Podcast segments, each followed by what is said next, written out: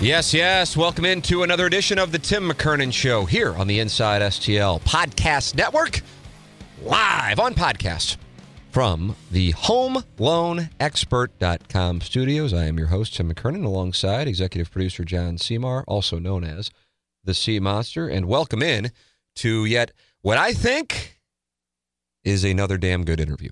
Uh, we talk about these things every time we get done. The Sea Monster uh, Nick Yale is the one who shoots the video you may see on Twitter or our Facebook page.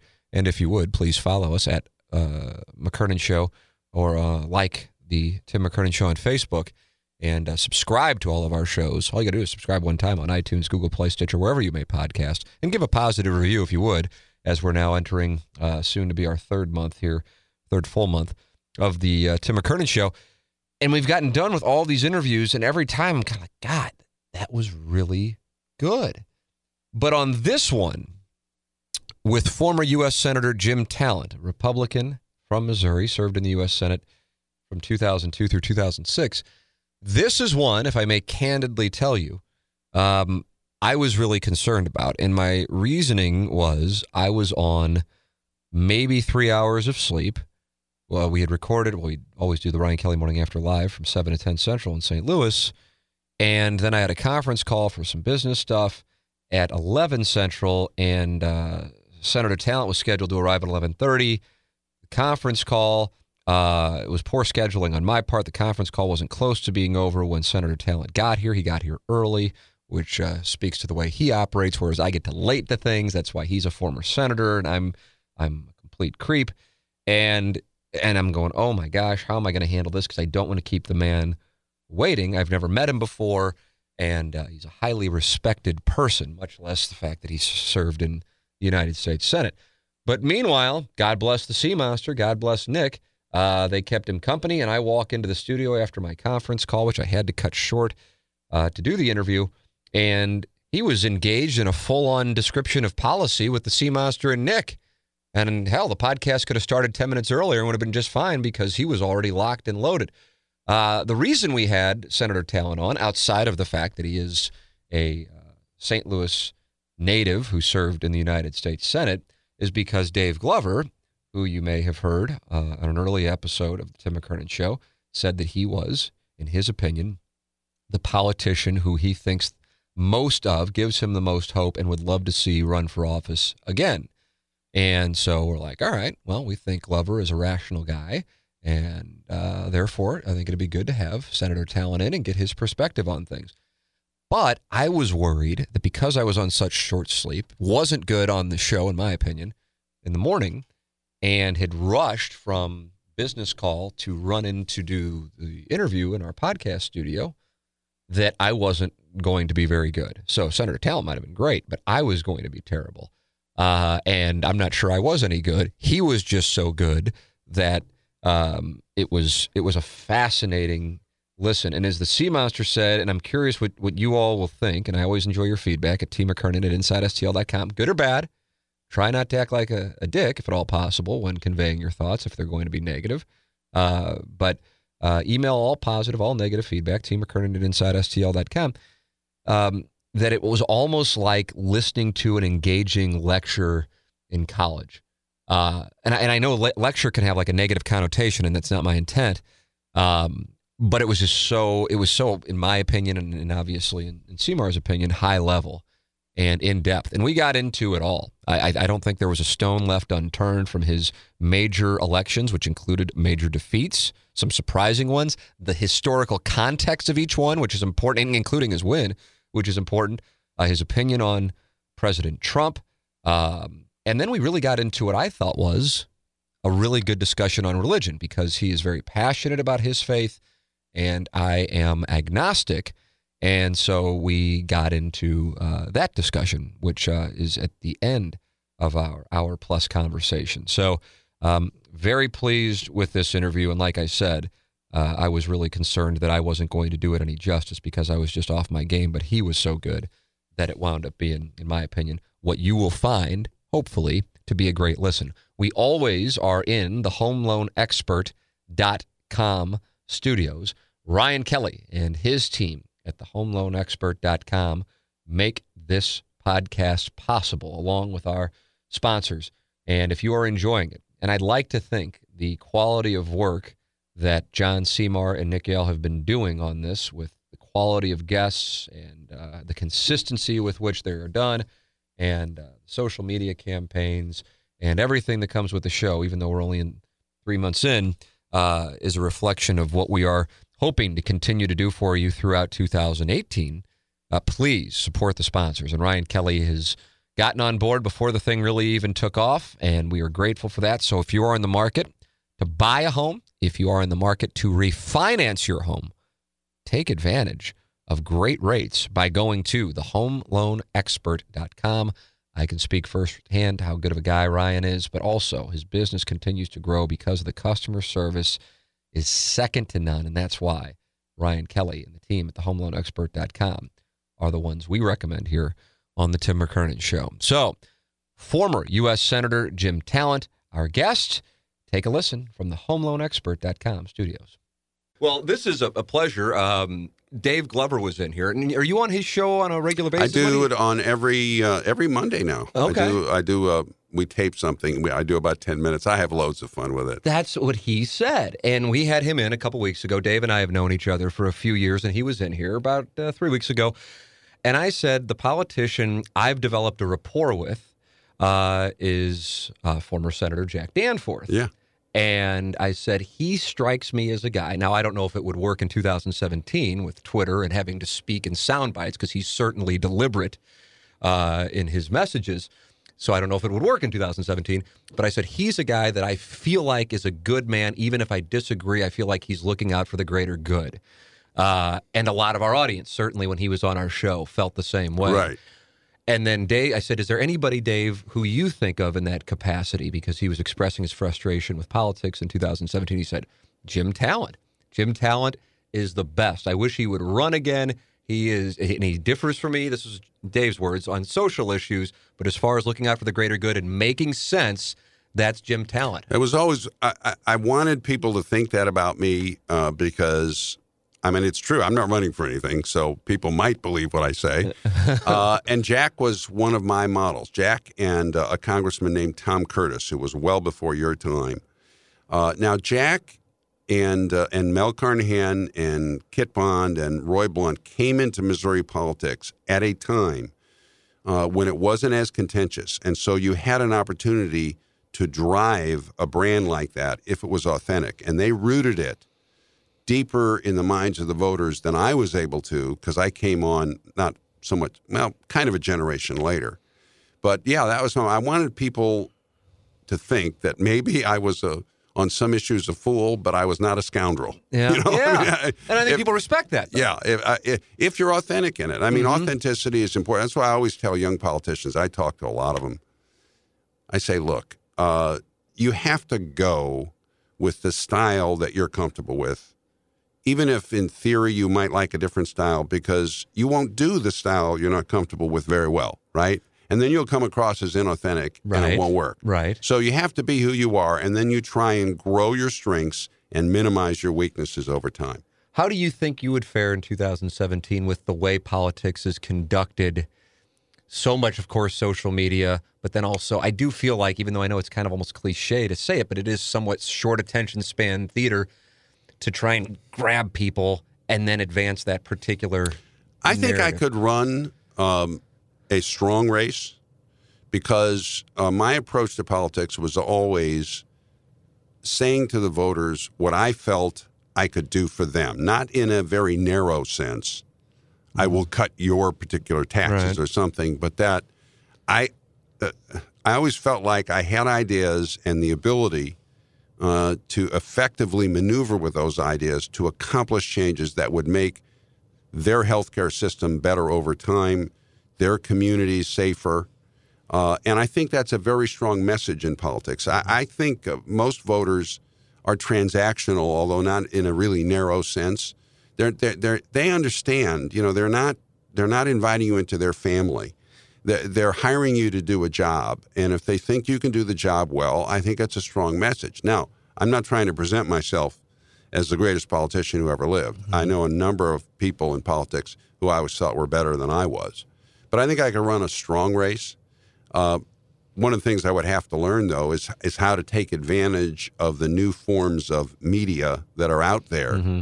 through which people absorb ideas. And I, I don't know that I could do that, uh, but I would have to learn. You don't tweet much. If you do, it's it's Right, tweeting out your column. Right. Do you look at Twitter? Uh, yes, in the sense, no, I don't follow it myself. People, I see Twitter chains or or they're referred to in a in something I'm reading, or people will send it to me. Mm-hmm. Okay. But no, I guess you would say I probably don't So you're not like scrolling on No. your phone for the latest. No, I don't do that. Yeah. And I obviously would have to. I mean, one of the mistakes people make when they get into politics, and, and this happens when they're moving from one level to another more often, is because they've been comfortable, become comfortable with their style and, and their approach to campaigning on one level. And they think the higher level is just doing that bigger. And it's not. Okay. See, I learned that the first time I ran statewide. I did not run a great race for governor. It was okay. You're citing 2000? 2000. And it was because I thought it was a race for Congress times nine. Okay, it's not. It's What's a the difference? different animal. Uh, well, you know, for one thing, y- y- you have to you have to manage your time in a much more disciplined way because you're going. It's a big state, and you've got to cro- got to get across the state. You you cannot, in my opinion, personalize the campaign as much as you could with a congressional race, and you can't personalize a congressional race as much as you could a state legislative race because the districts are bigger. Uh, you have to get used to the fact that when you start running statewide, um, it it draws national attention. So there's uh, when I ran for Congress, the vast majority of the money that, that was spent in the race would be either my or me or my opponent would spend. Uh, when I ran for the Senate, it was it was a race of international importance, and that was in 2002 and 2006. Mm-hmm. So now, you know, the, the most of the money spent by people you don't control. In fact, you may not even talk to them. So there's a whole lot of things that are different, and that's okay. You just have to know that, and so know you have to you have to grow. It's like moving to any other job, you know, where, where you're where you're moving up in your career. Mm-hmm. You, there are areas you have to grow, and Yeah. a lot of people resist that because it's it's frightening to them, and so they just do it the way they've always done it, and it doesn't work as well. When Dave said, here's a guy who gets it, common sense, do you feel like that is part of the arena of politics right now? Uh, no, uh, or, or certainly less so than it used to be. I don't think that's because of the voters. Again, my view of voters is that they are they they want the people who will do the best for their families, their communities, and the things they care about. Okay, and at least the decisive element of voters in any particular race. But uh, if if you don't if you don't have a candidate who's appealing effectively based on that, then the race defaults to other things. And uh, we've had too many default races, I think, recently. Not enough people presenting ideas in a powerful way. Okay, you can't talk about them abstractly. You you have to show people why it matters to them. And if you do that, I think that's very powerful. But see, that's my theory. Okay, and I, I freely admit that, you know, whether you talk to uh, talk to a Karl Rove or the people who ran Obama's campaigns, you know, they'll tell you something. They may very well tell you something different. I asked uh, Senator Danforth when he was kind enough to come here if there was somebody right now who he sees as the up and coming politician, so to speak, or maybe somebody who's already established, uh, who enthuses him, who gives him some optimism for the future.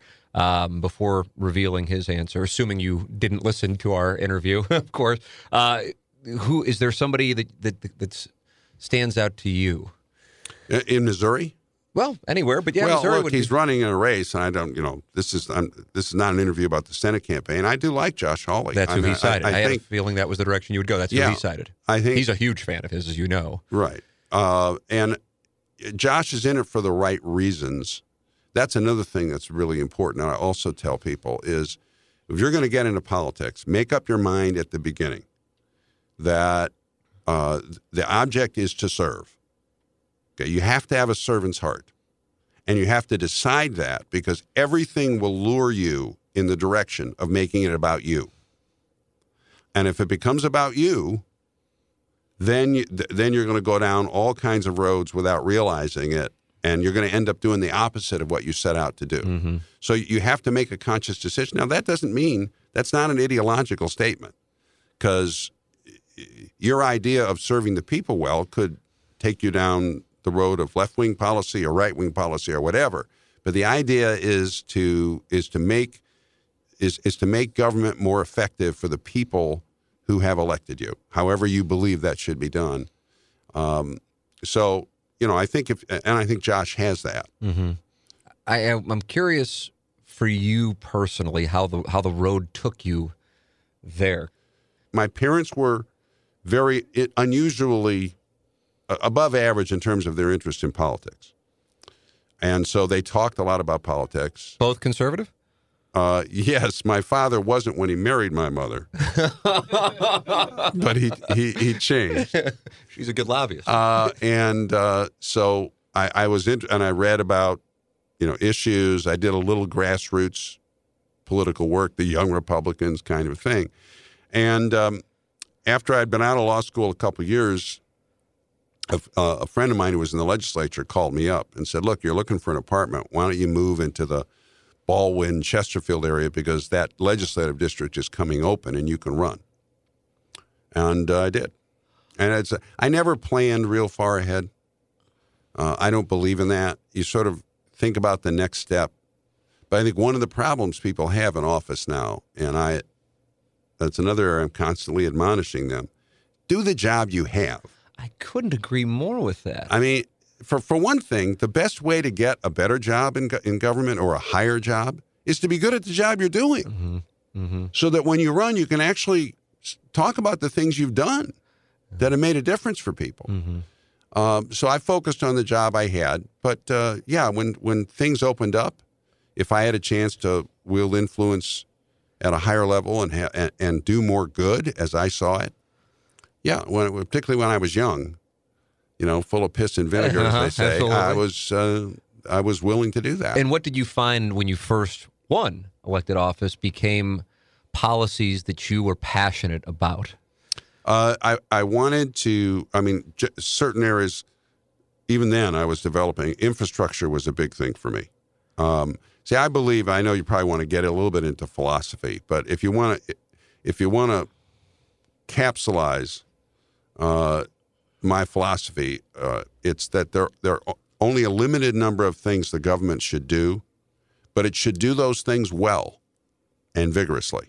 Okay, because in a well-ordered society, you want to meet the needs of everybody to the extent that you can, right? But you have different parts of society have responsibility for meeting different needs, right?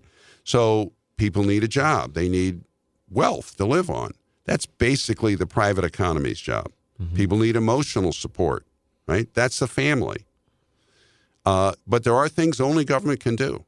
And at minimum, it should do those things and do them well. So infrastructure, you know, was one. Mm-hmm. I was, even in those days, very interested in driving um, an economic policy that helps small business because small business drives the economy. It's how people relate to the broader capitalistic system. So there were certain trends that were emerging even then. But mostly I just like the legislature. I have a legislative personality, I have a collegial personality. I get along well with people. I like people. Mm-hmm. And I remember a guy had been in the legislature a long time. He was a mentor of mine. And um, I was leaving to run for the Congress, and somebody was saying some nice things about me. That's what they do. I was a Republican leader at the time. And the Democrats all stood up and applauded me. And he he he leaned over and he said, "Jim, it helps a lot if they like you." Wow. And I've really found that to be true. And one of the things I say to voters is be careful that you don't push for reforms of legislative processes that separates the members from each other so they can't form those personal bonds. Like I used to go when I was the, the minority leader, the Republican leader, I would go once or twice a week after the session was over to the majority leader's office, and I'd sit with him and a number of the senior Democrats, and I'd have a drink. And we'd talk for half an hour, 45 minutes. And people, now, if the press wanted to take that, oh, they're in there sitting in their offices drinking, right? But that was hugely important, and they really appreciated that. Danforth, actually, he said, he said one of the things when he arrived in D.C., was they used to hang out, they used to socialize. I recall reading, I mean, what I know, that some of the criticisms of, of President Obama, not even regarding from a policy standpoint, were that he was either perceived as aloof, arrogant, and didn't really associate, and therefore it was tough to develop a bond. And then, so then later you would see him playing golf with uh, John Boehner, but uh, that now you don't have uh, congressmen and women socializing, and therefore they become numbers and or faceless names, Right. and that causes difficulty in trying to increase bipartisanship. Right. Is that a narrative, or do you buy into it?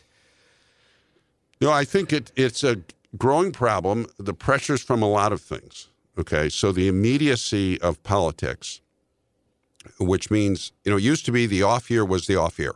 Now you still did some politics, but you could focus on other things. Now the campaign really never stops, so that's a time suck. You have to spend a lot more time raising money. So part of it is just they don't have the time to do it. Part of it is uh, they come home more often. Now, I came home every weekend for family reasons, and I also, it was my belief that you really need to invest time in being in the district and in the state. And there's nothing wrong with that. Uh, but uh, one of the downsides of it is I was not there on the weekends to socialize. Um, well, let me give you an example when I talk about you got to be careful about process reforms. Now, I'm not, and I, and I did not travel much in the Congress, I did, and I never took junkets. Okay, and no, we don't want people on the taxpayer dime going to Palm Springs for the ag conference, right? But congressional travel is an opportunity for people to get to know each other. So if you're on the plane together and you're going over to uh, Iraq to talk to CENTCOM, you got to talk to each other on that plane. I mean, that's it's it's a good thing, and the same thing for staff. If it's a legitimate purpose, it's good to get them out of Washington, talking with each other, getting to know each other, forming some bonds. The gym is another. I would not shut down the congressional gyms, even though yes, it is a perk. Okay, but you work out in the gym with people. I got to know Ron Wyden that way, and Wyden and I then went out and did infrastructure bonding together. So I just say to voters, look, I'm not. I, I I'm I was never a perk guy. I mean, I mean, I, I I'm- I'm not into that.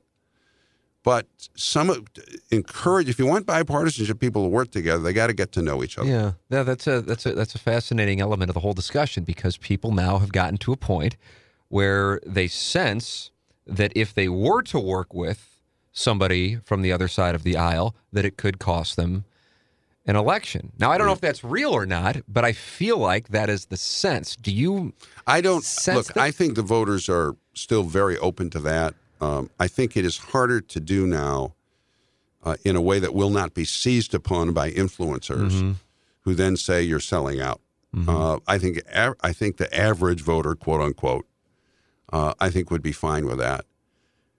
I, I don't know how many rabbit holes you want me to go down. One of the one of the big problems. I enjoy rabbit holes, so you're welcome to go down as many as you would like. One of the big challenges in the Congress now is uh, the Senate filibuster rule, which was a good thing in its day, is combined with changes in politics, is making it so difficult to do anything that voters on both sides of the aisle get so frustrated at the inaction that they start inferring things like they have to there has to be some conspiracy there has to be something behind this because they never do anything.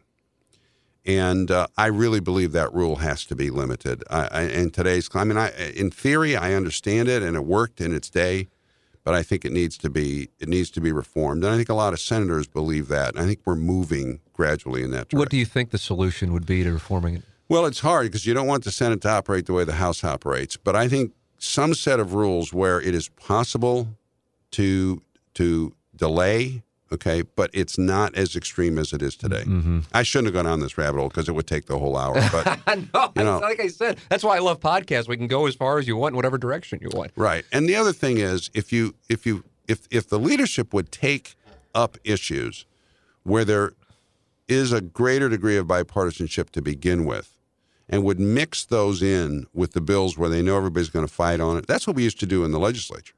I mean, I would talk to the speaker and the majority leader, and you knew you were going to have a knockdown, drag out fight over Bill X. So the next bill on the calendar ought to be the annexation bill. Mm-hmm. where you know it's it's just your views on annexation do not depend on whether you're a Republican or a Democrat, right? So mix in what they're doing on Obamacare with the infrastructure bill, with civil for- forfeiture reform, with things where you know Republicans and Democrats are going to be on both sides of this, and they have a chance to work together. Philosophically, one of the things that I feel like a lot of my friends say, many of whom would consider themselves Republican, is, and I feel like it's almost become, speaking of cliches, as I said earlier, I'm socially liberal, I'm fiscally conservative. Right.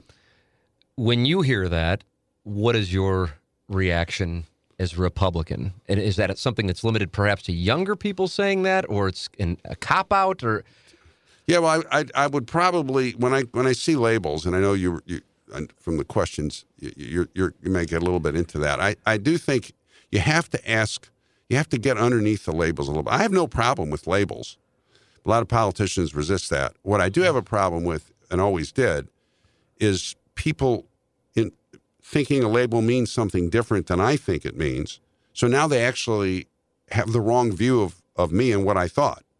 If people are going to know what I believe and what I want to do and decide they want to vote against me, that's fair enough. yeah, I see what you're saying. But if because I've called myself a conservative or a classic conservative or whatever, they think that means something different than I meant. So now they're voting against me for something I don't believe. That's a problem. So I would go underneath it. I would probably say, what do you mean by, you know, socially liberal and why? And I think what usually you find is is that there's a lot of the sentiments are shared, but people value the interests they weigh the interests involved differently, mm-hmm. right? So let's just jump into a hot issue abortion. Okay. I think most Americans on both sides of this divide believe there is an interest in protecting the life of the, call it what, you know, the unborn child or the grown or whatever. And they believe, yes, having to have a child at the wrong time in your life uh, causes hardship. I mean, it's not a small thing, right? So both interests are important and need to be balanced. But people, and this is a question of their instincts and their orientations, et cetera, they may weigh the interests differently. And so they, they recognize both of them, but they weigh them differently and come out on different sides. And then you start to see, you know, that person's, they're not crazy. Mm-hmm. You know, they just, they see, they, they, their experience, their temp, their view causes them to think this is greater interest than I think it is. I feel like, again, this is a feel, and I'm curious what your response is to the the read, so to speak.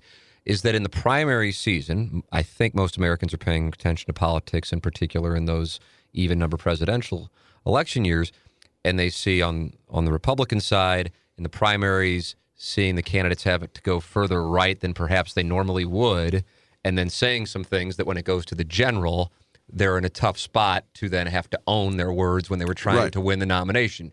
And that, of course, can go on the left side where Hillary Clinton was going up against Bernie Sanders, and he was presenting what you we were discussing before we started, presenting a bunch of problems, but then when he would talk solutions, they weren't really pragmatic Right. applications of a solution, and so she was fighting a battle that really was going to be difficult to win. So it cuts both ways. Do you see that? Oh yeah, and it was, it's always been there. Yeah. And part of the skill, look, it takes skills to be a politician. It takes skills to be a radio. I mean, it's, I'm not bragging about that. It's just it's it's a it's a skill set. Uh, maybe not a particularly honorable skill set, but it's a You're, skill talking set. about mine now, I know. Yeah. Uh, I used to tell people, well, you know, they ask, what did you do before you were in politics? I said, well, when I had semi-honest work, I was a lawyer. uh, you know, you make you make jokes about it, uh, but part of the skill of it is in your issue selection, both in the primary and the general, and in how, how you learn to talk about issues in such a way that you can appeal to and energize your base without, at minimum, alienating the middle. Mm-hmm. Okay. Mm-hmm. And if you're an honorable politician, you have to do all that without lying and without being inauthentic. Now, there's a difference between putting your best foot forward and being inauthentic. When you do a job interview for a job you really want, you are in a sense you're presenting the best side of yourself you can present, but you're not lying about who you are, right? Mm-hmm. And so, you know, when you're a candidate, if you want to be good, you have to develop the skills to do all this within the limits of conscience and honor. And it's hard. So a lot of people get under pressure and they end up lying and then having to flip later on. Or they may say things in too extreme a form, you know, throwing out too much red meat in the primary, and then that comes back and haunts them. And in some extent, that just means the process is weeding out the people who aren't as good, right? Yeah. You, uh, Does that make any sense? Yeah, it does, and and that and that's the that's a shame of it because I, I look back on a few elections here. I suppose I can go back to 2008. That's what then I can just try and picture the, the numerous candidates, and a lot of people who I think would have competed quite well in the general didn't even get off the ground in, in the primaries. I wouldn't overestimate that. I mean, the, the, the races where that happens are very high profile, but remember, there's a whole lot of races you're not seeing as much. You got people like Cory Gardner, who was on the Republican side, who was great at both, and there are examples on both sides of the aisle. But I'll, I'll give you an example. Okay. Okay. So uh, I've always uh, be, uh, believed that gun control, what most people mean by term gun control, uh, if if the government were to implement it, would actually increase violence because it would keep firearms away from normal, you know, from adults, law-abiding adults for law-abiding purposes, right? And I believe that um, since the time I was in the legislature. Now, if I'm talking to a Second Amendment group, I may talk about that more in constitutional terms, which is perfectly legitimate. Mm-hmm. I mean, the Second Amendment protects the right to bear arms, in my opinion. And uh, I think that's what the text says, and I think that's what the history says. If I'm talking in a coffee in West St. Louis County, I may emphasize more the practical downsides of gun control, which is also perfectly legitimate, right? Mm-hmm. Yeah. Now, if I'm asked at that coffee, well, do you think there's a Second Amendment right? Sure. I'm not going to lie. But when I, you know, insofar as I'm choosing to communicate about that issue to that group, I'm choosing the honest argument that I think will be the most persuasive with them. Right? Yeah. See, that's to me what the skilled, honorable politician does. Uh, and it's hard. You have to be prepared. You have to both on the issue and on how you're going to how you're going to communicate it. You need to think.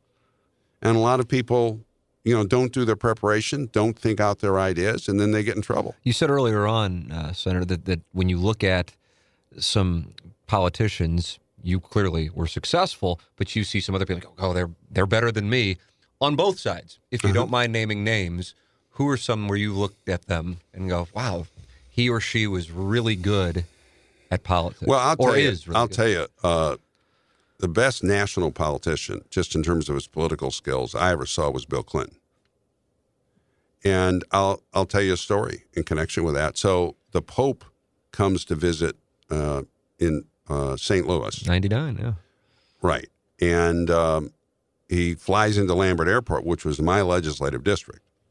So State Department protocol meant you have to invite the local congressman. So they invite me. And I go and uh, I'm there with other dignitaries. And then the president comes in, and the Pope came in after the president. So it's interesting. Presidents wait for nobody but popes, right? I'm going to put that on my flow chart. and uh, President Clinton came in. And of course, I knew him. I didn't know him well, uh, but I knew him. And we were all around a, a uh, it was a rectangular set of tables that had been pushed together without much room on the outside of the tables, and we were all standing outside. I don't know why they set it up that way. So the president comes in with his party, which is a number of congressmen he'd flown in with and senators, mm-hmm. and and uh, Mrs. Clinton, and they go walking around the table, shaking hands with everybody who's who's leaning against the walls. And uh, Hillary gets to me and sort of gives me because like a few months before I'd voted to impeach her husband. Okay, so I wondered how he was going to handle it. And I was the only one in the room who had. So she kind of gives me the cold eye and just goes by. He comes up, vigorously shakes my hand, leans back against the table, crosses his arms together. He's got a twinkle in the eye, and he proceeds to talk to me for like five to seven minutes. And he says, You know, your Lewis and Clark centennial is coming up. And I just read this tremendous book about this. So he's talking to me, and I mean, when Bill Clinton focused on you, he's magnetic, right? And then he goes on and talks to everybody else. And I thought about it, and I thought, you know why he did that? Because I was the one person in the room he didn't already have with him. Hmm. And that's not, I don't think he planned it. I, I, that's his instincts cutting in, see. He's he's a great politician, and you know by his lights, uh, was a pretty good president in terms of figuring out the job. And what and this will take us in another rabbit hole. But one of the problems with our system is that, uh, particularly the presidency, is people run for the presidency and they're often very able people, but we don't. We have no system for training them in what the president is actually actually does. I mean, in the Romney, cam- I mean, I got into the presidential politics a lot You were on the Romney campaign in uh, in 08 and 12. Okay. I mean, I, I dedicated myself to electing Mitt, and I still believe, and I know many people, and a lot in my party, uh, you know, couldn't cotton up to Romney, and I get that. But I'm in terms of my approach to politics, who would actually have produced for this country? There is no question in my mind from the moment I met him. But anyway, I mean, people don't understand. If you said if you said to these candidates, "Give me a 30 second description of what the president does," they couldn't do it. I mean, and the smartest, to able one. If you ask them questions like, "Is, you know, is is the White House staff um, part of, or uh, uh, uh, uh, give me your opinion of the executive office of the presidency and the White House staff"? Well, the White House staff is part of the executive office. They wouldn't know that, and it's not their fault. I mean, I, not in particular their fault. And I used to say to Romney, "Look, the, the the president's job is to identify priorities in a disciplined way. And the priorities should be an intersection of what of, of the most pressing needs of the country as a whole with your own agenda. Mm-hmm, mm-hmm. Okay? And then you have to be self-aware enough about the tools available to the president, both formal and informal, to build coalitions that are sufficiently strong enough to get your priorities done. That, in my view, is the presidency. Yeah. Okay. And I've watched one after another after another over the years mess up, not because they're dumb, but because they didn't, not having a clear understanding of the job, they didn't understand where they had to prepare and what they had to learn until they'd been in it long enough that they learned by trial and error. Yeah, that's interesting. Because I would imagine you would say Bill Clinton's second term was Well, he figured it out, Right. see, after about two years. Mm-hmm. And he and and and so and he figured out. And we can talk about the Clinton presidency if you want, but a lot if you look at, at Trump, and I think Trump's done a pretty good job. I mean, I said that to Dave. I'm not, and I supported first Walker and then Rubio and then Cruz. You know, uh, but I, if you look at the where, where the areas was, for example, is the failure to get appointments out on a timely basis. Well, the reason that's important is is that having your own people in these positions is one of the vital tools. Remember, I talked about tools you have to mm-hmm. have to build the coalitions you need. Mm-hmm. Mm-hmm. Presidents need to manage the Congress. I talked to Romney. You can't coerce the Congress, not for long, and you shouldn't ignore the Congress. You have to manage the Congress, which means you, you have to understand what tools you have to do that. That's the hardest part of the job. And it's the part where they repeat Obama just gave up, right? Obama said, I'm going to govern with a pen and a phone. Right. And it's been the hardest part for Trump. So, and a lot of it is they just, in my opinion, they don't have a clear understanding of the basic job description. When you say you uh, believe Trump has done a good job, what is it that you like that he's done in his first year? Uh, I think he's uh, it, it, Trump's strengths have really helped him in certain areas. Okay, and remember what, uh, what I say about most people in politics or in life is that everybody's strength is also their weakness. So everybody has natural strengths, and insofar as they're in a job or they're dealing with a project where their strengths are particularly important, they tend to do very well. Right when they get into other domains where, where their weaknesses are a bigger factor, they tend to do not so well right? So, and we saw that in the campaign. It's Trump's tremendous strength is is his ability to connect with voters, his authenticity, and he understood the new era of media and like those debates better than the others did, and and that played to his strengths. Well, anyway, so for example, I think his regulatory reform agenda has been outstanding. He understands because I've said this for years and years that the biggest drag on the economy is not taxes, although that's a problem. It's the cost of, of government regulations and the uncertainty it creates that keeps people from investing and growing. Okay? And by the way, that opens up a potential area of bipartisan cooperation. Because one of the things I wanted to say to the Democrats, I did when I was there, and admitted one I wanted to say to them is look, the government needs revenue. You agree with that? I agree with that. Okay. And we have to get the economy going. Now, if we cut taxes, we tend to lose revenue, which you don't like, mm-hmm. right? But if we can reform regulations, it is, is effectively a tax cut, but we don't lose any revenue. So, can we start looking at that? And Trump's done that. I mean, he's very effective. His movement of the capital, which on the Glover show, I think I did this on Dave's show. His movement of the capital of Jerusalem should have been done years and years ago. And it took somebody with the strength and the audacity of Trump not to listen to all the experts who, you know, well, you shouldn't do this, and just say, look, it's the capital of the country. It's, it ought to be where our embassy is. Mm-hmm. Mm-hmm. So in those areas, I, I, mean, it's a lot of areas. I think he's done very well. I, I think Trump is right to focus more on immigration policy, and I think he was right to sense the people believed uh, that Washington was set in immigration policy without regard for their interests every area of, of the government, this is why I talk about being a servant. Every area of the government, you ought to at least try to have policies that advance the interests of your people. That's your that's all you're authorized to do. Okay? Uh, and so I think these are tremendous strengths. I think the areas, but his strength is also his weakness, right? So he dives into Twitter and uh, he's more interested in projecting the sentiment than choosing the particular words, and sometimes that gets him into trouble. Do you know that 90% of homeowners in Missouri escrow their premium with their mortgage and have no idea what they're paying or what they're covered for? Call James Carlton today to protect your biggest asset. James Carlton of the Carlton Insurance Agency, a State Farm insurance agent. His phone number is 314 961 4800. That's 314 961 4800. Or go online at carltoninsurance.net. Call James, and he very well may be able to not only get you better coverage, but start saving you money. In fact, he often can include $100,000 in life insurance without even increasing your payment. The switch is easy, they do all the work for you. It just takes one phone call or apply online at carltoninsurance.net. You need insurance anyway.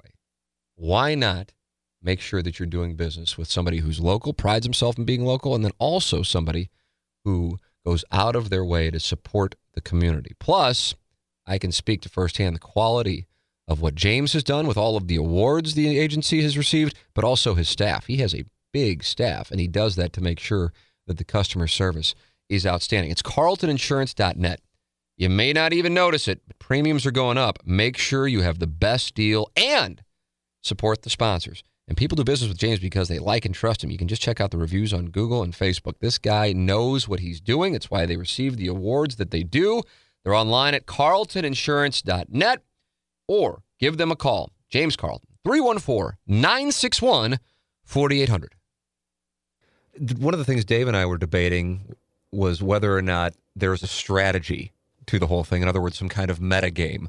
Look over here while I go over here and do some some work, and I'll talk about Colin Kaepernick kneeling or something along those lines on Twitter, and everybody will talk about that. And meanwhile, I'll tend to some business here. Now, Dave was of the opinion that, that that's giving him too much credit.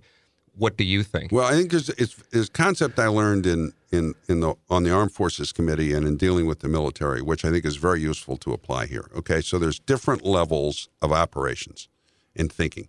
There's the strategic, the highest order strategic of matching, choosing ends and matching means to that. There's operations, which is very high order ground operations below that. So, you know, D-Day was an operation. The strategy was we're going to we're going to defeat the German armies and overthrow Hitler.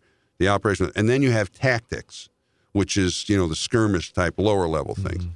There's a lot of what you just mentioned on a tactical level in Washington.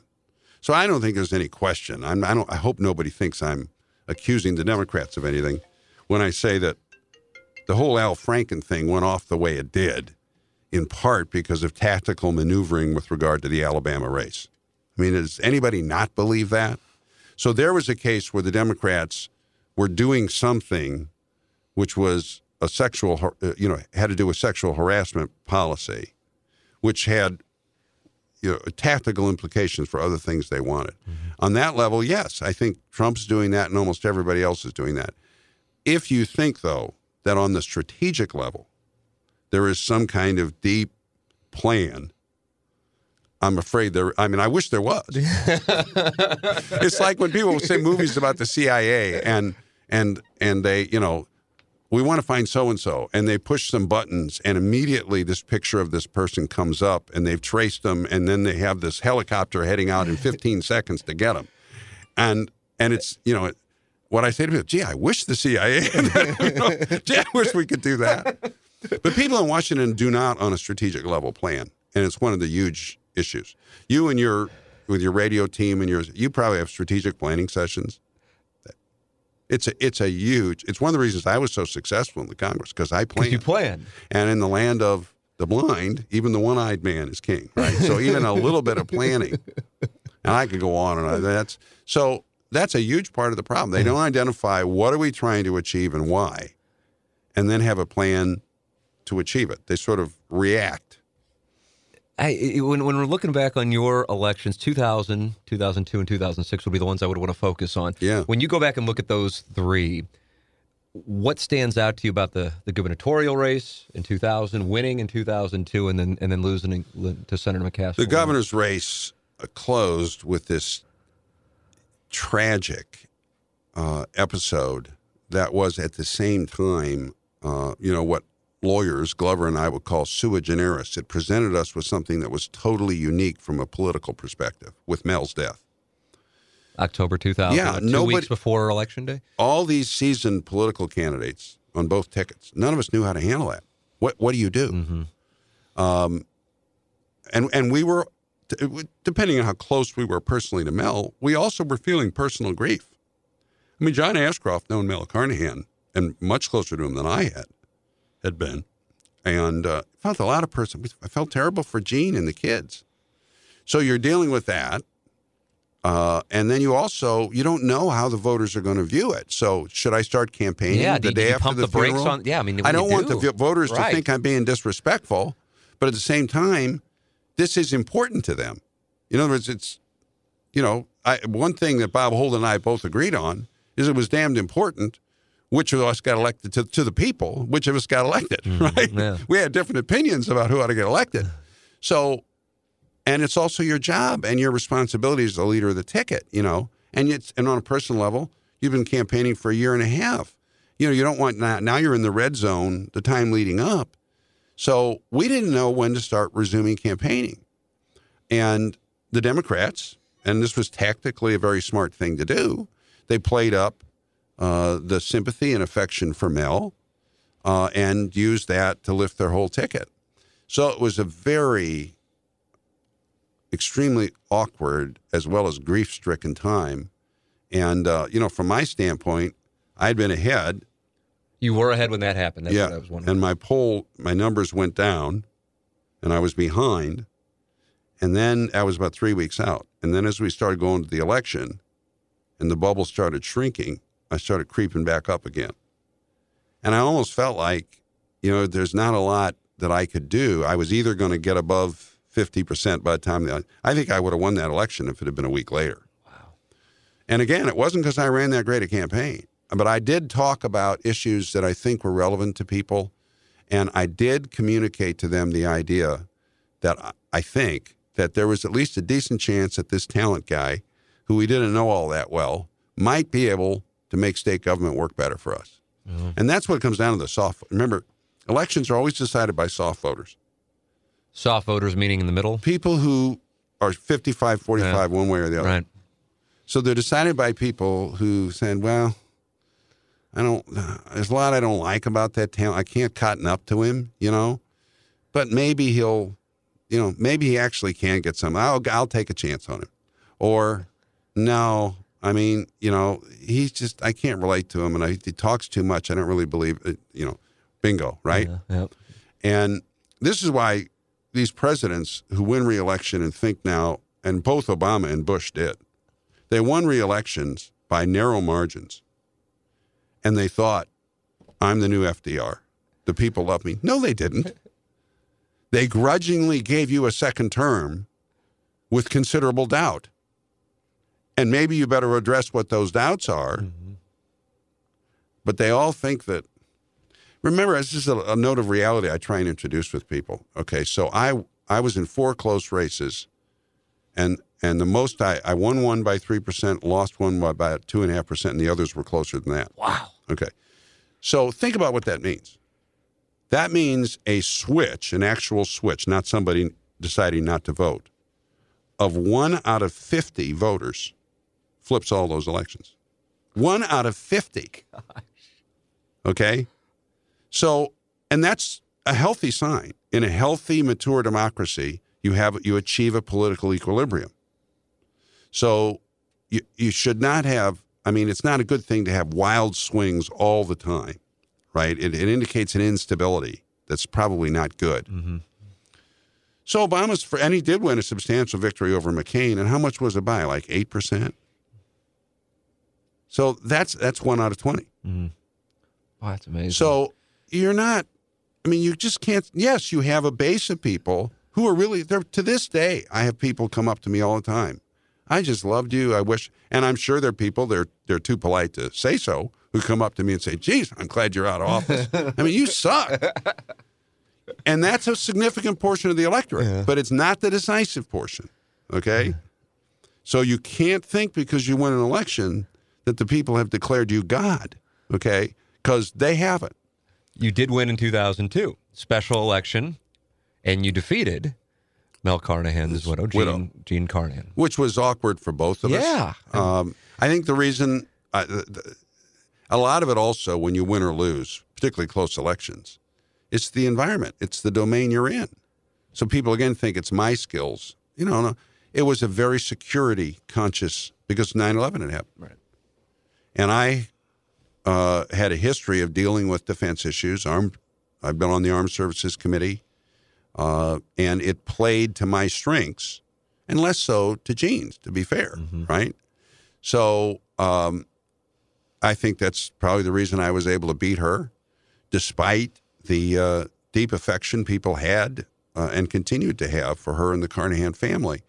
And I, you know, I'm not an attack politician, okay, which was good in that race because people Yes. people knew I, I I respected her. I did not want to go after Jean, and and they knew that was sincere on my part. I wasn't controlling myself.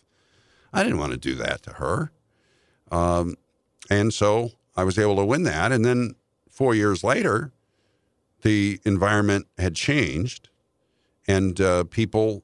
The Iraq War was very unpopular, and Bush was unpopular, and the reason was people sensed he wasn't listening to them. And I had a focus group about a month out of independence, and a woman stood up there and said, You know, she said, I really like Senator Talent. It's just a shame he's running this cycle because I'm going to send a message to President Bush. Mm-hmm. And this is why I say, we're saying before you came in, I have a lot of, I think voters act rationally en masse in terms of how they define their interests. And the reason politicians get upset with him is they wanted to find their interests for the voters. Mm-hmm. That woman, and he, they were, she was right. The president had been going on too too long with Rumsfeld and others. He needed to switch policies on the ground. And you notice, the day after the election, he fires Rumsfeld, and then he he relooks at the policy, does the surge, and we end up winning the war. Now we subsequently gave it away. It worked. Okay, so I don't begrudge those voters that.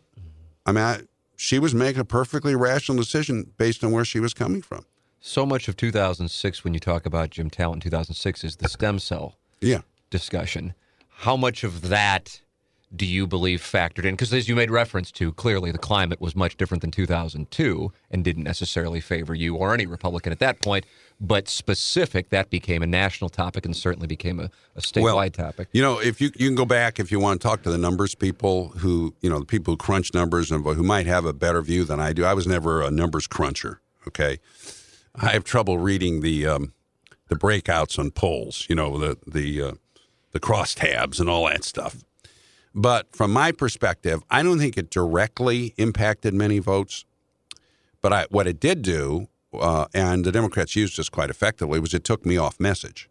So I wasn't able. A lot of campaigning is is being able to talk about what you want to talk about. Right. It's who's controlling the issue matrix or the message matrix. Uh, I didn't want to talk about the stem cell slash cloning, um, and th- and the, you know the press was very good at this. They would bring this up everywhere I went, and I felt I answered the questions well, and I think most people felt, even who disagreed with me, that I was reasonable about it. So I don't think I lost a lot of votes. I wouldn't have lost otherwise. Mm-hmm. Mm-hmm. Now, there's a lot of people who weren't going to vote for me anyway. Oh, because this is the issue of the day, so they talk about this. But it did take me off message, so I couldn't talk talk about what what I wanted to talk about the renewable fuel standard, you know, which I'd passed. Uh, the, the things that I'd done in the Senate, the sickle cell disease bill I'd passed. Yeah, I want to talk about those things, what I'd done for Missouri, and they got me off. So it was a smart political tactic. Yeah. smart of them to put it on the ballot. Um, you know, in any race, you have things that advantage you and things that disadvantage you. Did that?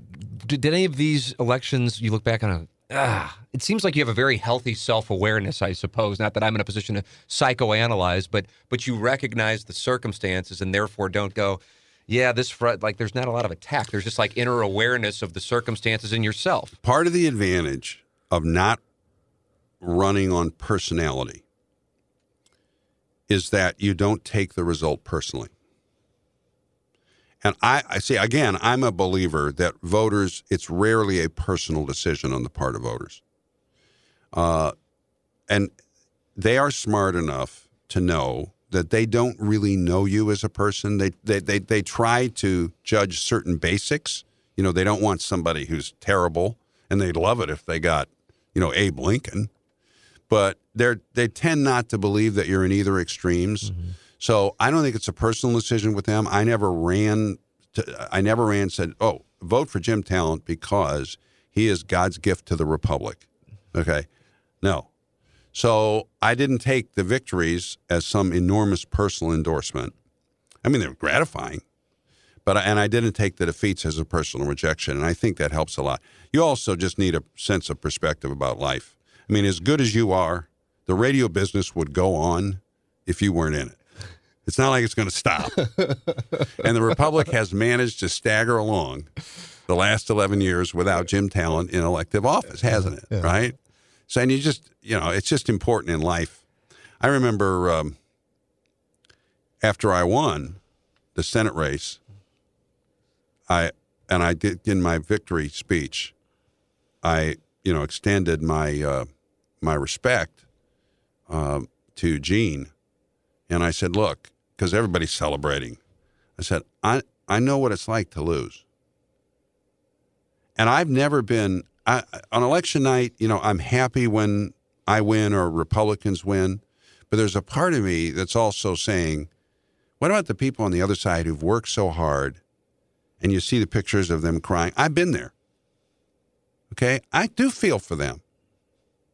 Um, and I think you, so win or lose, you need and, and then when I lost, is look, this is an election. This is not, God forbid, your child getting a serious illness, right? This is not your marriage breaking up out of nowhere. This is this is this is not Hurricane Katrina. This is an election, and it really will go on. Um, that's, I think, something that I'd like to convince both parties' bases of. Okay, that I, I just the- the country's there are there are long term trends and problems that de- very deeply concern me about the fate of the country. It's one of the reasons I'm working so hard to get a military rebuilt. I think we're vulnerable. I'm deeply concerned something's going to happen that's really really bad. Okay, You're passionate about bioterrorism, are you not? Uh, yeah, I did uh, commission. There's just so many areas people think that America. It's it's it's we're acculturated to this as Americans because for for for a century and a half the oceans protected us. Whatever else was going to happen, we were not going to get here hit here in the homeland, and it was true. I mean, World War II, they attacked Hawaii, which was terrible, but they were never really a danger of an invasion, even of Hawaii. But the nature of technology has changed now, and the oceans do not protect us. from a nuclear attack, as we're seeing, you know, the North Korean people talk about EMP. I, I think that's low on North Korea's list of priorities, but it's a possibility. To a bio attack, to a cyber attack. Uh, we saw what happened in Atlanta, right? Mm-hmm. Now, I don't think that that was not a cyber attack, but an attack on critical infrastructure. You knock out the electricity infrastructure in Minnesota this time of year, and you gum it up enough so they can't get it back online for a couple of months. It is it is a it, it is effectively a weapon of mass destruction deployed against the American homeland. And I deeply fear that if we don't start paying attention to deterrence and strength across a broad range of capabilities, we're going to get hit. And uh, and I'm very disappointed in our leadership for the last 20 years that they are not making people more conscious of this in a responsible bipartisan way. Now we can argue about the specifics. That's the strategic thing. Remember the strategic. Mm-hmm. We can argue about the operational and tactical thing. But if you don't get the strategy right, and this is why our policy's been so reactive around the world. Under under Clinton, Bush, and Obama, and now Trump to some extent, I think he's doing much better in Asia. We've been reactive because we're not planning. So when you don't plan, you are reacting to what the aggressors do. They're the ones who have the initiative. What plan would you like to see to be to, to be Well, clear? you know, I have not yet read. Uh, I did a show yesterday, and I was just reading an outline of uh, the national security strategy. I have not read the speech, and I need to read the speech. But okay. So, first, you define what it is you're trying to protect. What are the vital national interests of the United States? What package of interests constitute American national security? What does that mean? You have to give some granularity to that, right? And then you say, okay, uh, what are the tools we need over time? What do we have to nurture over time? What capabilities do we need to defend those interests? So, to put some granularity to it, and the president said this yesterday, he's right defense of the homeland against a kinetic attack or a cyber attack is a vital national interest of the United States, right? The right of Americans to travel around the world, trade and travel around the world in the common areas of the world on, on equal terms with everybody else is a vital national interest of the United States. Every time our shipping has been substantially preyed upon and everything, we've gotten into a war. You know what a vital national interest is when you see what a country has defended, what it has to defend, mm-hmm. right? Mm-hmm. And I would argue also that in this day and age, preserving an acceptable, reasonably stable equilibrium in important parts of the world, Europe, the Middle East, Asia, and you can argue about that, is important because when it spins too much out of control, the other interests get threatened. This is why, if there's one president of the United States, whether you like it or don't like it, who wanted to get the United States the hell out of the Middle East, it was Barack Obama, right? Much more involved in Asia. He wanted us out, right? But when ISIS threatened to take over everything, you remember when they were on the run? Obama had to go back in, didn't he? so that's the reactive you're speaking. That's that's it. yes, it was he was reactive, but that's a sign that a vital interest was stake. Because even though he didn't want to, he had to. Trump doesn't particularly want to be in the Middle East. But we keep getting pulled in because there are interests. It's not to build democracy for other countries. Sometimes that's a tool that you use. But it, this is the level of discussion we need to have, see? So the American people understand what tell why should we spend all this money in the military?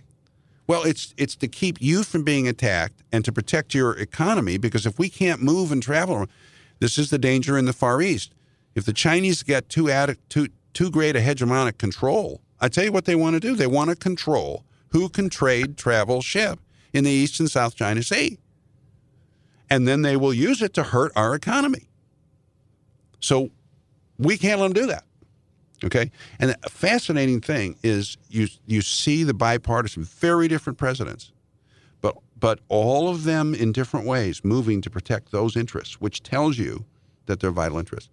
And so then again, you look at uh, you look at what tools we need. Well, over time, we need alliances because we don't want to bear the whole burden ourselves, right?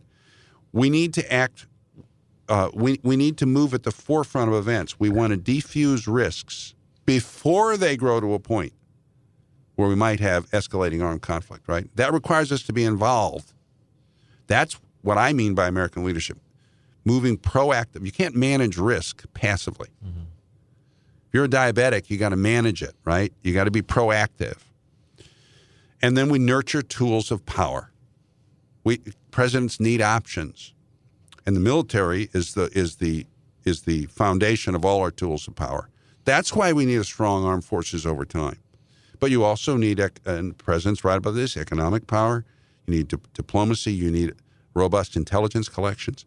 Now, when we get we get to second or third order questions, we're going to disagree. We need robust intelligence collection, but does that mean we want the metadata system? Because we have to balance that against privacy. Fair enough. But the basics, the strategy, the strategy, what are the ends, and what are the highest order means? I think whenever I talk about this, I don't get a lot of people jumping down my throat. Yeah. Yeah. And I've been on. I'm I'm about to be on my seventh advisory. I'm I'm the king of advisory commissions in national security, Yeah. and all of them. I mean, obviously, very bipartisan. That's how they're structured. They're evenly divided. And we've. Pres- I've never been on one that hasn't presented unanimous reports and said very meaningful things. Do you feel like it's moving in the right direction now, or Well, I like. still it's not to where I like to a lot of what the Trump administration has done. I really do. I do think again, and it's because I don't think the president, like his predecessors, I, I think he's had. He, he didn't have an adequate conception of the job going in. Neither did Obama. I guarantee you. Okay. Neither did Bush. And I think he's learning it, and he's getting better. But this is one of the crucial things only the president can do is set the strategy for foreign and national security policy. Now he should do it in a way that takes into account the need for bipartisanship. Okay. And there are ways of doing that. It's much more difficult for Trump because the country's so divided. Mm-hmm. But I, I like a lot of what he's doing. Yes, he's got to get the military rebuilt. Dave and I talk about this. If you like what he's doing, does it concern you? Granted, it's one year in to see the approval rating at thirty-five percent. Sure. I mean, I'm concerned about also what it means for the other members of my party. On the other hand, I, you know, uh, this there is a natural ebb and flow to American politics, and the voters, especially since they have a very low view of Washington, which means if they perceive that one party controls everything in Washington, there's a natural tendency on their part to say, "Oh, wait a minute, I got to do something about that," mm-hmm. which is why the midterms. I mean, look, look See at the last three. Yeah, six when I, you know, but also 10. then look at 10, look at 14. The only one that wasn't the case was 2002, really. And that was because 9 11 caused people to rally around Bush. So it means if you're the party in power, you need to pay even more attention to what the voters are thinking. You need to have a clean, crisp message that's based on reality, and you need to have message discipline. And we haven't had that. And I don't, I mean, Trump is not the only problem there. Let me put it that way. I mean, mm-hmm. I, I, we've had failures there along a lot of lines. So, but let's see what you know what happens. I think the economy is going to get better. I think this tax bill is on balance a good bill, and if the if the Congress will attend to the real needs of the people, do the defense, do the infrastructure, and and and and start focusing on ideas, um, I think things can get better for the party in the time to come. We'll know, I think, what the trend's going to be by late spring, probably early summer. I want to get your perspective, your story, really, on your faith. Yeah, Um, your father was Jewish, uh-huh. and your mother was was a Christian. Neither one of them practiced. Okay. Uh, they were not. Neither one of them, you would say, is religious people. They both had a conception of God. So I was not raised in any faith, much less a denomination Okay. or a sect sect of a faith. Okay. Okay. Uh, we the only time I ever went to church was when somebody on mom's side got married or buried, and the only time I went to synagogue was when somebody on dad's side got married, buried, or bar mitzvahed, which was you know for somebody who had no background in it was I mean you know to go to a ceremony where people are speaking Hebrew, it was really quite interesting. Um, so I never I never paid much attention to it until I got to college, and then I began a process over time because I. There's a lot of reasons for that. Some of them personal. Of just investigating. Studying religion specifically. Is that what you're Well, reference to? Or studying yes, both but- Judaism and Christianity? But I started off with the Bible. Okay. okay? Uh, because that's uh, the, the under the underpinning of the culture of which I was a part. I mean, you know, we if if I'd been in an Islamic culture, I probably would have started reading the Quran. And uh, I found it striking. I read it as a young lawyer would read it, and I found it had a very clear and consistent message that rang It's true to interesting me. to read it at that point when 22, 3, 4 years old. yeah, mid twenties Okay. probably. Uh, and I was drawn to the to the person who is the central character, particularly of the New Testament, uh, Jesus. And he just, to me, just exploded on the path. If if he were a fictional character, and he's not, okay, that's my faith. Uh, he'd be the greatest fictional character ever created. And every time I read about him, I see something different in it. Uh, I was drawn to the fact that Christianity is founded on an assertion of historical fact that is capable of being proven or disproven. It is founded on the assertion that Jesus was raised from the dead.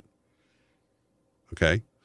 Now, he lived and died at a, uh, the, at a time of recorded history at the crossroads of two very sophisticated civilizations, three if you count the Hebrew, Roman, Greek, Hebrew, right? And uh, that is a assertion that is capable of proof. I was fascinated by that, and I reached the conclusion um, that he was raised from the dead. And if that's true, if the resurrection happened, okay, then it validates his claims about himself, right? The logic of that appealed to me. The logic, I would argue with anybody, and have talked with people many times about this, is bulletproof. It's the premise you can contest, mm-hmm. okay? The So- logic being, just so I make sure I follow A, B, and C, the logic being If he existed and he existed in proven and we know history, that from secular history, yeah. that if he did indeed r- raise, was risen from the dead, that therefore, Then his claims about himself are true. okay, And Christianity rests on that foundation. Is, if Jesus' claims about himself are true, then the basics of the rest of it follow. Now, you get different denominations arguing about baptism and all the rest of it. And so I did not approach this. A lot of people think of faith or religious faith from the standpoint of a church or a temple or something like that, or a mosque. And what are the teachings of the organization? I just didn't approach it that way because I was not raised in that and initially was not comfortable in that. Uh, it took me a while to get used to going to church. I approach it from a very personal, as a very personal investigation, and it's my view, particularly with uh, Christianity, that um, that's what God wants. I mean, He wants that everybody takes that journey or fails to take it on their own, and they do it in their own way. Now they're all approaching the same truth. It's not. A, it's not. A, it's not everybody can believe what they want, um, but uh, everybody does it their own way. And uh, I also think that that uh, one of the central teachings of Christianity is that God is a personal God. He wants to be known. He wants to be known personally, and that's one of the reasons Jesus came. Um, when he was uh, on the night before he died, he was talking to all his apostles. This is recorded in the book of John, and one of them says, Philip says to him, because he's talking about the Jesus is talking about the Father, which he did a lot. And uh, Philip says, "Show us the Father, and that'll be enough." And Jesus says, "Philip, have I been with you for so long? I mean, three years to that point, and you don't know yet? When you've seen me, you've seen the Father." He was somebody you can touch and talk to, right? Uh, and God values relationships first and foremost our relationship, our vertical relationship with Him, and then our horizontal relationships. Um, and all of that appealed to me enormously, and I just came to the conclusion it was true. I mean, that which to me, and I know others have different views, okay, but to me, that's the reason, the basis. I mean, we're dealing here with the greatest issues of existence, right? So you want to rest your set of beliefs on what you, in good faith, think is true. Now it's very comforting. Ultimately, it's tremendous. It's it, eternally comforting. But there are parts of it that are very challenging. But whether it's comforting or not, you want to rest the foundation of your life on what you think is true, Mm-hmm. and that's why I was drawn to it. I have a variety of questions coming off of, of your answer there. I, in in my research, I, I read that you were driving along Yes. Well, this I, is this is accurate. Okay, I didn't know if this was like some just random story, but this is okay. So go the please Let's tell the say so. So the Bible teaches that there is a point where uh, you need. I'm saying it's a journey that you take, and there's a point where you need to decide that you that you believe what the Bible says about Jesus is true, and that you are going to trust Him for your life, both your eternal life and your life here. You're going to trust Him rather than yourself. Okay, so during in this process, I had reached the first point. I believed it was true, but I, I had not made the decision of the will to let go, to to give him the due that he was owed based on what I believed about him. Right? I mean, if if you believe somebody is God, he he wants to your best, and that he's died for you, then you ought to trust him, right? Rather than yourself. And so I was listening to a actually a, a program on a Christian radio station with the um, Latin American evangelist named Luis Palau, who's a very I've met him since then, very warm, wonderful guy. And at the end of it, he he was asked by the host. He said, "Look, why don't you pray what Christians call the prayer of salvation? It's not there's not any specific like thing, but it's basically a prayer to ask God to save you. Say, tell him you trust him, ask him to save you." And he said, "Anybody who's who wants to can uh, can pray along. And I thought, you know, I'm going to do it. Uh, and I did. I pulled off the highway and did. And there's an essence of this which is transactional. I mean, which is okay. You you you you trust your soul, your eternal life, your destiny to Jesus. You believe He died for you, died for your sins and and you know your crimes really against the moral law. And uh, then God says, okay, He paid the price for you, so you don't have to pay it. And hereafter, when I look at you, I see my son. So this is why the Bible says, Yet to all who received him, to those who believed in his name, trusted in his name, he gave the right to become children of God. Okay? And again, you see the sense of relationship, the desire to know and to be known the the love and the desire to be loved. Not that God needs, God doesn't need anything, right? He's perfect, but it is His desire and sovereign purpose. And so I, I just every year I live with it. It's been thirty plus years now. I just see more beauty in it and more comfort in it. Although there are times it's hard. I mean, you know, um, because you've made a decision. Some people understand and don't understand. You know. I, I, this is personal, but it relates to our discussion. So I have a three month old. Um, I was raised Catholic, went to St. Louis U High, Jesuit education, uh, went to St. Gabriel's Grade School, St. Louis U High.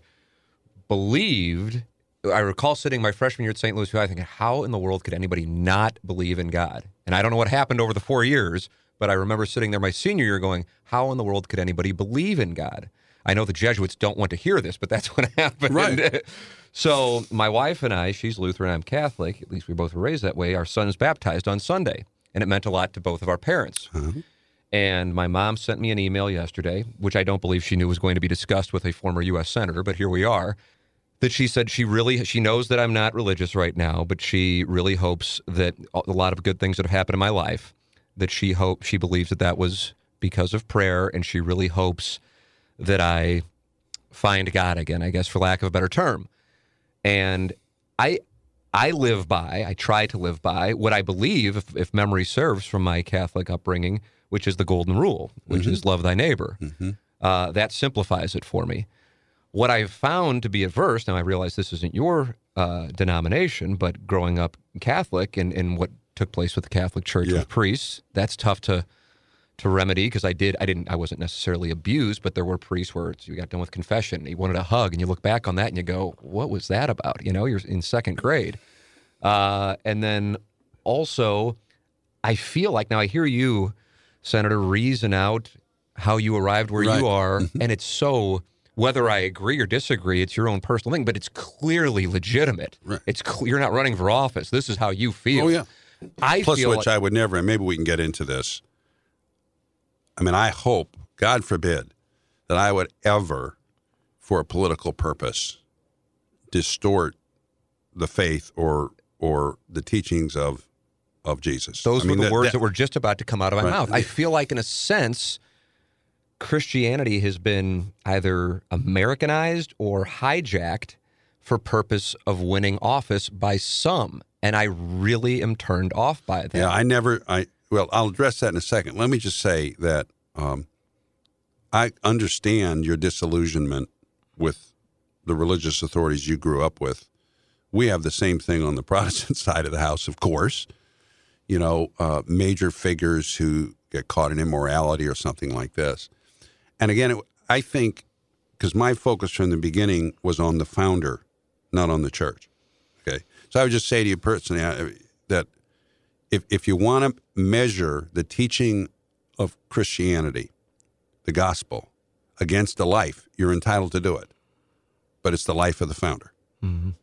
See, it's it's Jesus' life. His life will measure up.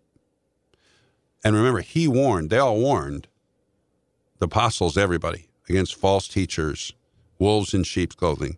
So the fact that those things happen, in my view, doesn't disprove what that what the Bible says is, is true. In fact, in in a way, it's a validate because they predicted it.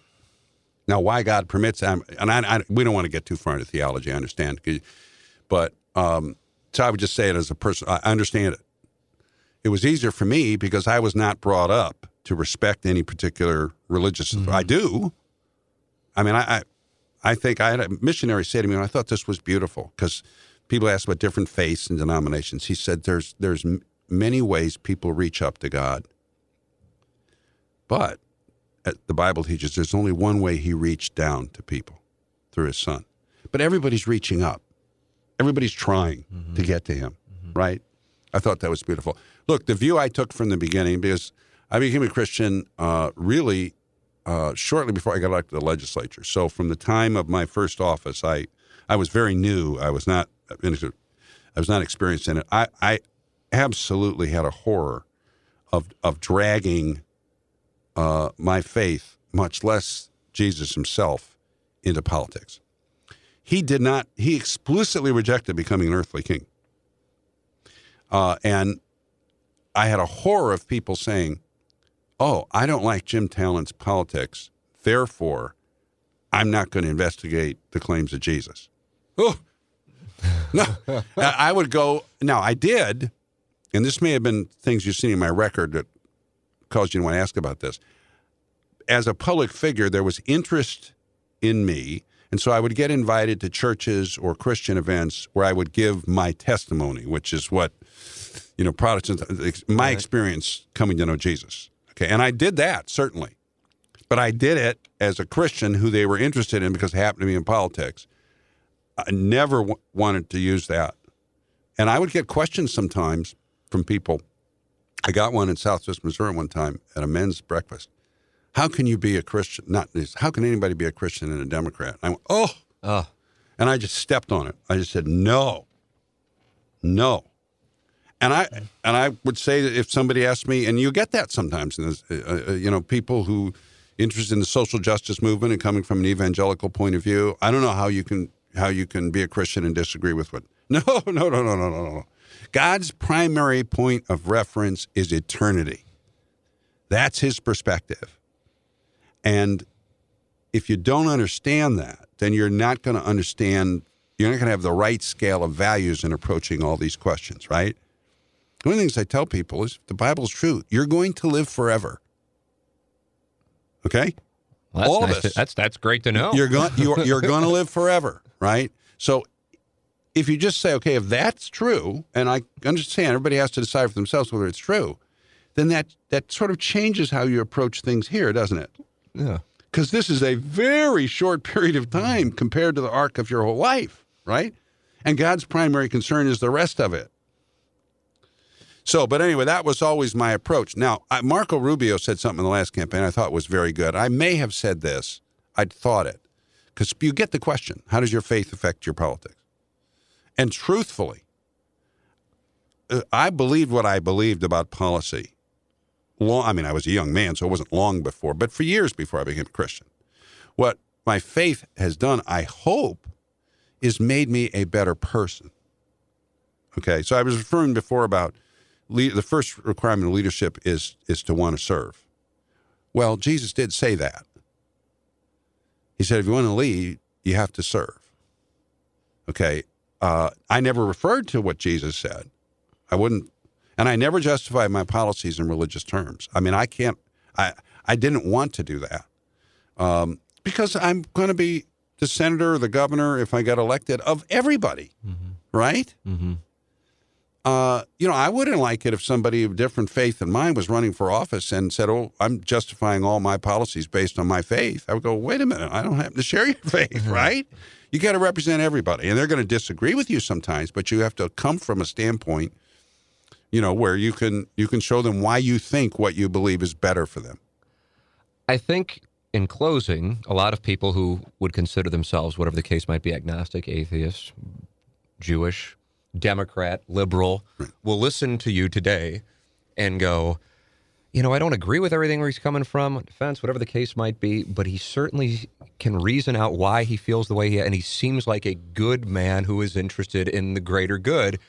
I wish this guy would get back into politics. What would you say to those people? Oh, well, I, I really, uh, it's very unlikely that I ever run for elective office again. I, I don't, I said before, I don't like to play plan. So I don't like to say, because for one thing, as I said before, I have a deep level of concern that we are running too high a risk of something really bad happening.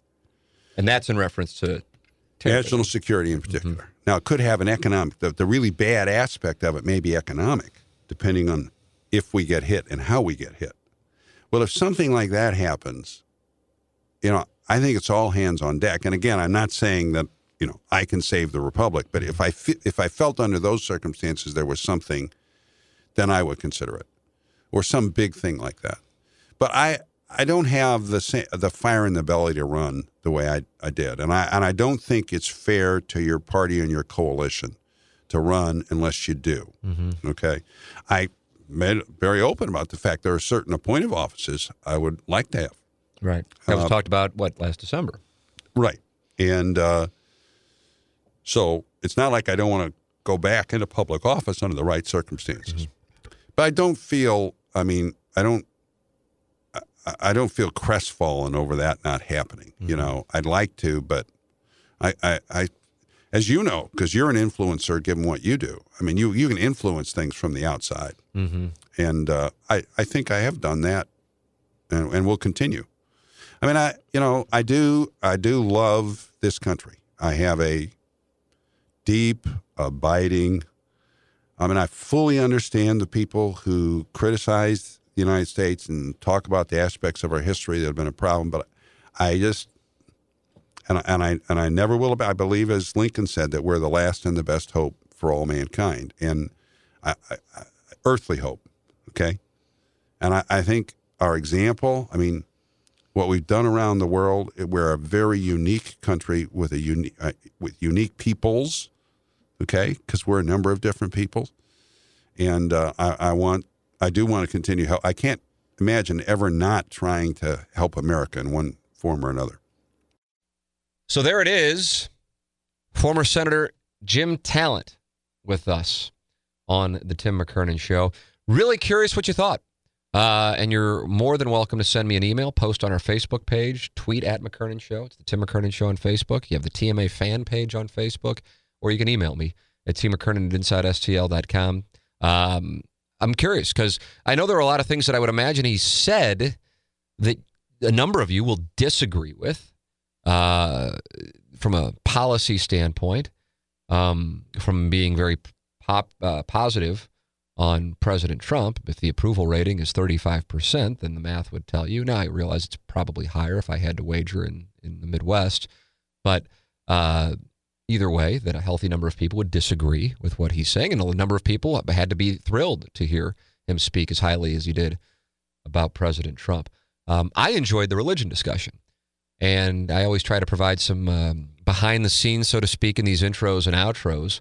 And you never know if a guest is kind of like, all right, we've done an hour, that's enough, don't go. But so I, I said, I would like to get into your faith and religion and politics. And he was he was all in. And that's, I think, that wound up going 15, 20 minutes. And I enjoyed that discussion because he approached the discussion of religion from an analytical standpoint, which is certainly not the way most religion is discussed. Uh, so it was almost like a scientific analysis from his perspective of uh, Christianity, at least at the time of Jesus Christ, and um, all that was going on in the world at that time. And then it was a respectful disagreement, uh, but also, I think, a respectful discussion. And the thing that stands out most to me is how he said, I mean, if anything, it like stopped him in his tracks. How he hopes he never did, because he certainly never wanted to, use religion to try and be uh, a tactic to win votes. And that's the thing. That's one of the things that really is a turnoff for me. That, that, that in some capacity, people think if you're voting for one party, you're voting for God's party. And if you're voting for the other party, uh, you're against God. I mean, but I, I know a lot of people think that way, and that's a that's just something that I am absolutely not on board with. So I enjoyed that discussion, and um, and just super grateful to uh, Senator Talent for coming in and spending the time with us that he did. Uh, we're super grateful to you for listening. And uh, if you if you're just getting on board with the show, I mean, I kind of take for granted that people have been listening, but I, I mean, reality is that's not the way it is. A number of you are finding out about it. You can go back first off from a political perspective. Uh, Jack Danforth, the former United States Senator, uh, has been a guest on the program, one of our earlier guests. Uh, and that's an hour long conversation. Um, Ed Martin, who you can see on CNN, has been a guest. Uh, Alderwoman Megan Green has been a guest. And, uh, and, and we're looking forward to uh, more from the political world as we're hoping to have Jason Kander on the program here in the near future. Uh, and then from a sports perspective, uh, Missouri fans, Gary Pinkel has been on. Mike Kelly will be on. Uh, NFL fans, uh, former St. Louis Rams fans, Isaac Bruce and Tyoka Jackson have been on. Cardinal fans, John Mozeliak has been on. Blues fans, Chris Kerber has been on. Um, and uh, St. Louis media fans, Dave Glover, Lux, and Mike Bush will be coming up, and Larry Connors, a recent guest also. So a, a diversity when it comes to uh, the different industries and areas of expertise we have had on the radio program, and I'm probably forgetting some off the top of my head as I just kind of do this from memory. But it gives you an idea what we have, and, and a lot of these interviews are evergreen. In other words, you can listen to Gary Pinkel from a couple months ago. And we're just talking about his career and a lot of the things he dealt with, and those issues are still relevant now as they were when we sat down with him a few months ago. Uh, my producer, John Seymour, has done an incredible job bringing this guest. I'm not doing this. This is John Seymour's work. And uh, Nick Yale has done a great job with the, the video and the subtitles on social media to make people aware of the show. And I'm very, very grateful for them and very grateful to all of you who have found the show and gotten on board perhaps uh, with the show. And maybe some of you are starting to, to get more and more comfortable with podcasting, which to me is not really uh, the future, it's the present. And once you're familiar with it and comfortable with using it, it's like, why would you do anything else? So we are uh, grateful to you for supporting it. And we just ask you that you support the sponsors, the homeloanexpert.com studios, James Carlton, Carlton Insurance Agency, State Farm Insurance Agent, and Gateway Buick GMC, which is located at I 270 McDonnell Boulevard online at stlouisbuickgmc.com. And whether you're looking for a new car in the St. Louis area or you are looking for a pre owned car, Gateway has a selection that will be hard pressed to be outdone by anybody else. And from a service standpoint, they pride themselves in the awards they've received for their service. If you need to get your car in and out quick, fast, in a hurry, also with a concierge service, Gateway has 37 service bays to serve you. Go online at stlouisbuickgmc.com or check them out for yourself at I 270 and McDonnell Boulevard. Thank you to Senator Jim Talent. Thank you to executive producer John Seymour. And thank you to our media assistant and inside STL digital coordinator Nick Yale.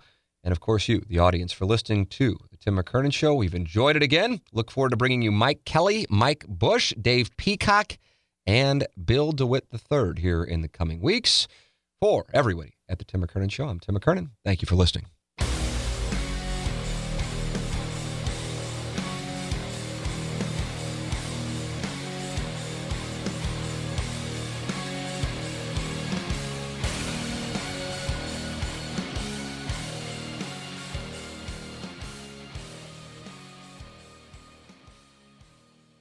We conquer cancer. For the mom to be who is out of treatment options. For the doctor who has a brilliant idea but needs research funding. For the people who faced cancer head on and climbed incredible heights while they were with us. For the children who celebrate the end of chemo. We conquer cancer for all who have been touched by it. Conquer Cancer accelerates breakthroughs in research and care for every cancer, every patient, everywhere. Join us at conquer.org.